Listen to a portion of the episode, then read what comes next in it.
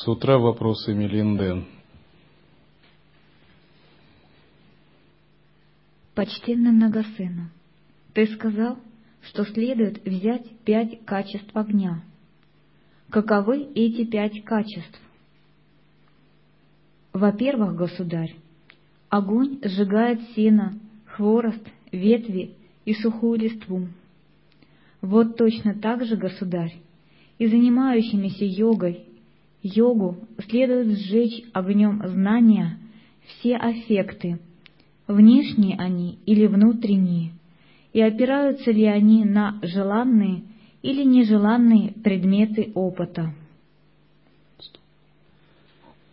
Огонь знания — это джняна. Когда у нас появляется свет джняны, он дает вивеку, различающую мудрость. Вивека позволяет видеть, что есть благо, а что есть пагуба, зло для нас, и отделять одно от другого.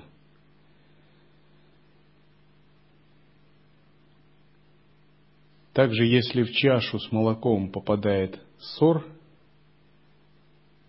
шелуха, пыль, и мы берем шелуху, сор и пыль из чаши из молока и вынимаем, и процеживаем молоко, чтобы оно было пригодным для питья. Также в процессе развития различающей мудрости мы обнаруживаем, что является пагубой, ссором для сознания, и, не сомневаясь, вынимаем этот ссор из потока нашего ума. И это уподобляется огню, который сжигает.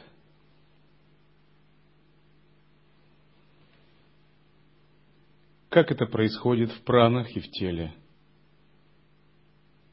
У вас возникает эмоция, омрачающая эмоция, или вовне возникает неблагоприятная ситуация – но внутри вас есть центр осознавания и распознающая мудрость, порожденная этим центром осознавания. И вы, как свидетель сакшин, являетесь наблюдателем, ведете наблюдение, дражта. То есть вы не участник прежде всего, а наблюдатель. И вот это состояние отстраненности, пребывание в статусе наблюдателя – дает вам как бы такую дистанцию, зазор по отношению к происходящей ситуации или собственной клеше. Именно эта дистанция и зазор вас спасает. Если взять обычного человека, который не является свидетелем ситуации, а участником, у него нет зазора. Клеша, ситуация сразу его втягивает, он подвергается ей. Мы же используем этот зазор – для того, чтобы сжечь возникшую неблагоприятную энергию. И тогда, чтобы мы не переживали, чтобы не возникало, мы остаемся в состоянии центра сознания, и сам этот центр сознания является огнем для негативной ситуации. То, что я говорю, я, наверное, уже говорю лет 15 подряд, каждый день почти. Но все знают, что на практике это нелегко делать. Поэтому я думаю, что это полезно. Вновь и вновь себе повторять это. Чтобы мы жили этим ну, реально, буквально. Но когда же все-таки этот центр сознания набирает действительную силу? Он набирает не тогда, когда у нас центр сознания точечный или есть небольшое состояние осознанности, атмавичары, а только тогда, когда этот центр сознания прилепляется к чему-то большему в нас. К чему? К Брахма, к Бхаве, к Богу, к Абсолюту. Просто сказать, что я вот буду наблюдать за дыханием и чуть-чуть буду внимательным, это защитит меня от всех клеш и от всей сансары, ну это минимум как-то наивно, несерьезно. Сансара большая и очень сильная, и очень плотная. В ней есть много разных таких энергий, и таким маленьким сознанием с ней просто бесполезно что-либо делать. И это первый урок смирения, который получает эго. Эго должно узнать свою меру и должно знать, что его усилия ограничены, и что его вот это осознавание тоже ограничено, что оно само по себе много не может. Оно должно разочароваться в своих усилиях, в своем таком личном индивидуальном пути, оно должно потерпеть фиаско рано или поздно. И только когда оно разочаруется в своем усилии, в своем личном пути, оно поймет, что такое милость, что милость важна, самоотдача важна, что полагание на Бога вместо полагания на себя важно. И вот этот момент, когда мы это понимаем, и у нас возникает истинная самоотдача, и мы внутри говорим, да, все-таки не моя воля, я вот хотел, чтобы моя была, но ничего не получается и не получится, а вот твоя лучше пусть будет. Когда твоя воля, все будет лучше. Потому что моя воля мала, мала и часто много она портит. Вот. И когда мы так говорим, мы вступаем в процесс недеяния. Мы отдаемся по-настоящему. И у нас много отсекается и цепляний, и надежд.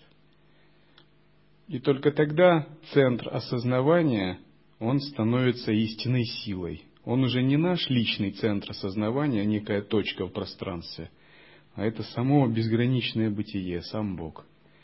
И когда сам Бог нас как бы берет под опеку силой своей ануграхи, мы можем выстоять под напором любых клеш и растворить любые энергии Вселенной. Как бы ни были велики эти энергии, мы еще больше, потому что как бы мы действуем по принципу «я не свой, я Божий». Вот так. Как только мы свои, мы уже обречены на ограничения и неудачу. Когда мы отказываемся от того, чтобы быть только своими, и начинаем чувствовать себя Божьими, за нами пробуждается огромная сила. Это первое качество, государь, что следует взять у огня. Далее, государь, огонь беспощаден и безжалостен. Вот точно так же, государь, и занимающемуся йогой, йогу, не следует жалеть и щадить какие-либо аффекты. Это второе качество, государь, что следует взять у огня.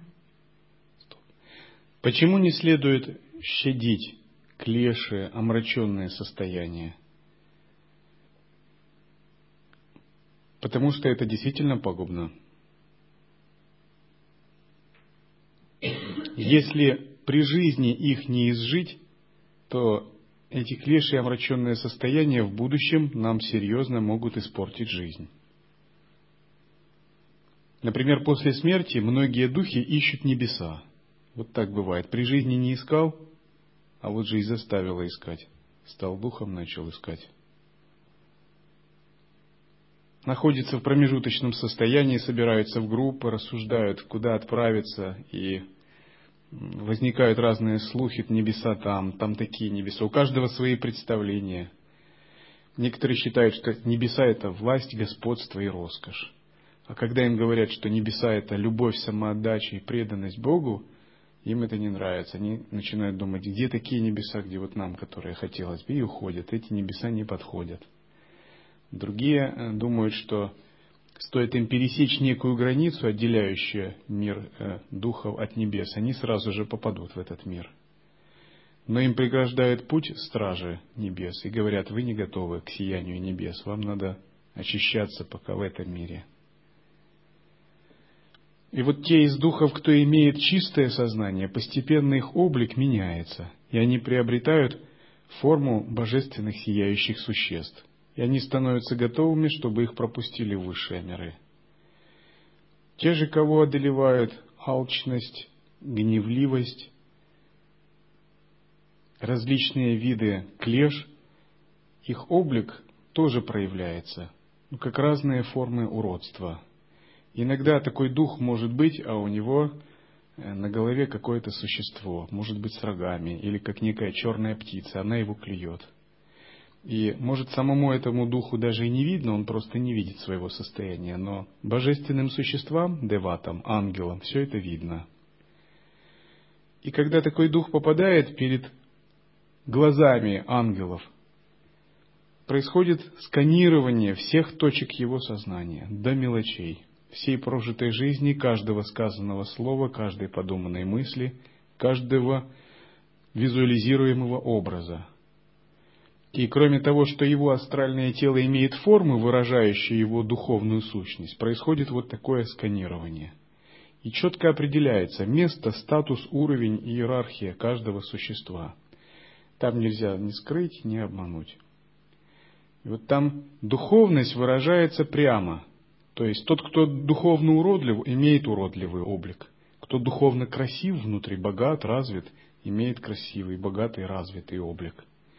Если в мире людей можно скрыть, например, красиво одеться, надеть украшения, и неважно, может, ты духовно омрачен, но вовне ты можешь блистать, и никто тебя сразу так и не поймет, ну, пока не познакомится ближе. Или наоборот, человек может быть внешне оборван и грязен, а в душе он быть очень святым, красивым и чистым то в духовном мире форма выражает содержание. Нет никакой разницы между формой и содержанием. Там невозможно ничего скрыть или обмануть. Святость выражается в виде сияния, света и утонченного облика. Клеши, омрачения тоже выражаются в виде такого нечистого какого-то жуткого образа.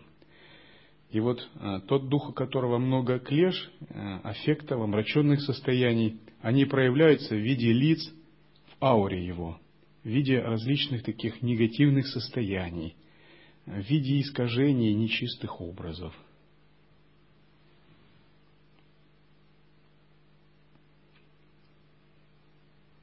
В соответствии с собственными внутренними состояниями такие духи группируются по различным уровням и занимают свой статус. Так определяется будущая жизнь. И все склонности, которые были обретены в этой жизни, они переходят в следующую. Вот там трудно развиваться в тонких измерениях. Поэтому и считается драгоценное человеческое рождение. Потому что у нас есть некие кармы, тело и каналы, которые могут блокировать санчита карму и отделять прарабдха карму.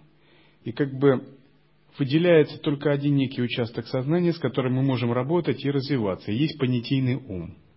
В тонких измерениях, когда душа за пределами тела, подсознание и понятийный ум, они как бы действуют вместе. Все факторы читы, скрытые тенденции ума проявляются одновременно – и развиваться и прогрессировать в таких состояниях могут только высокоразвитые души, те, кто подлинно очистил себе и взрастил созерцание. А низкие души и средние души не могут должным образом развиваться. Поскольку нужно использовать очень тонкий слой осознавания. И вот все склонности, черты характера, привычки, которые были при жизни, способ мышления, менталитет – как они были взращены при жизни, там так и проявляются.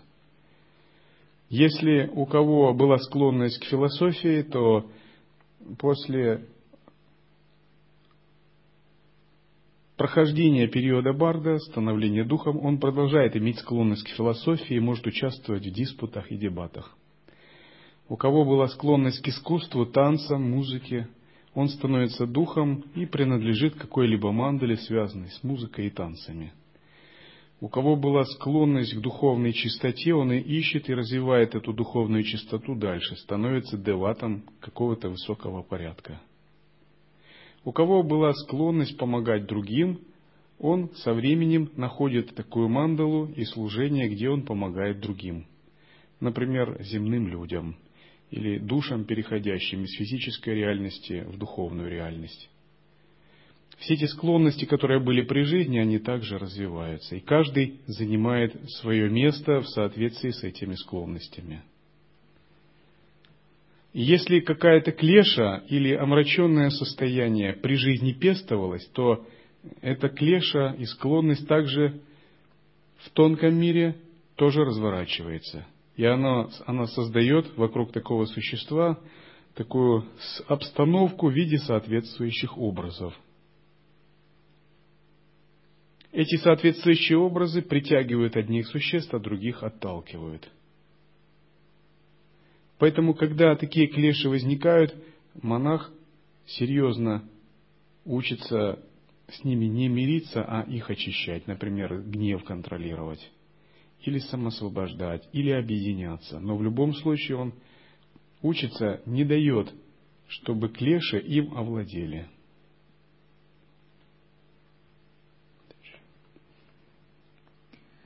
Далее, государь, огонь гонит холод прочь. Вот точно так же, государь, и занимающемуся йогой йогу следует породить жаркий огонь усилия и прогнать аффекты прочь. Это третье качество, государь, что следует взять у огня. Далее, государь, огонь порождает жар, будучи свободен от пристрастия и неприязни. Вот точно так же, государь, и занимающемуся йогой и йогу следует быть свободным от пристрастия и неприязни и уподобить свою мысль огню.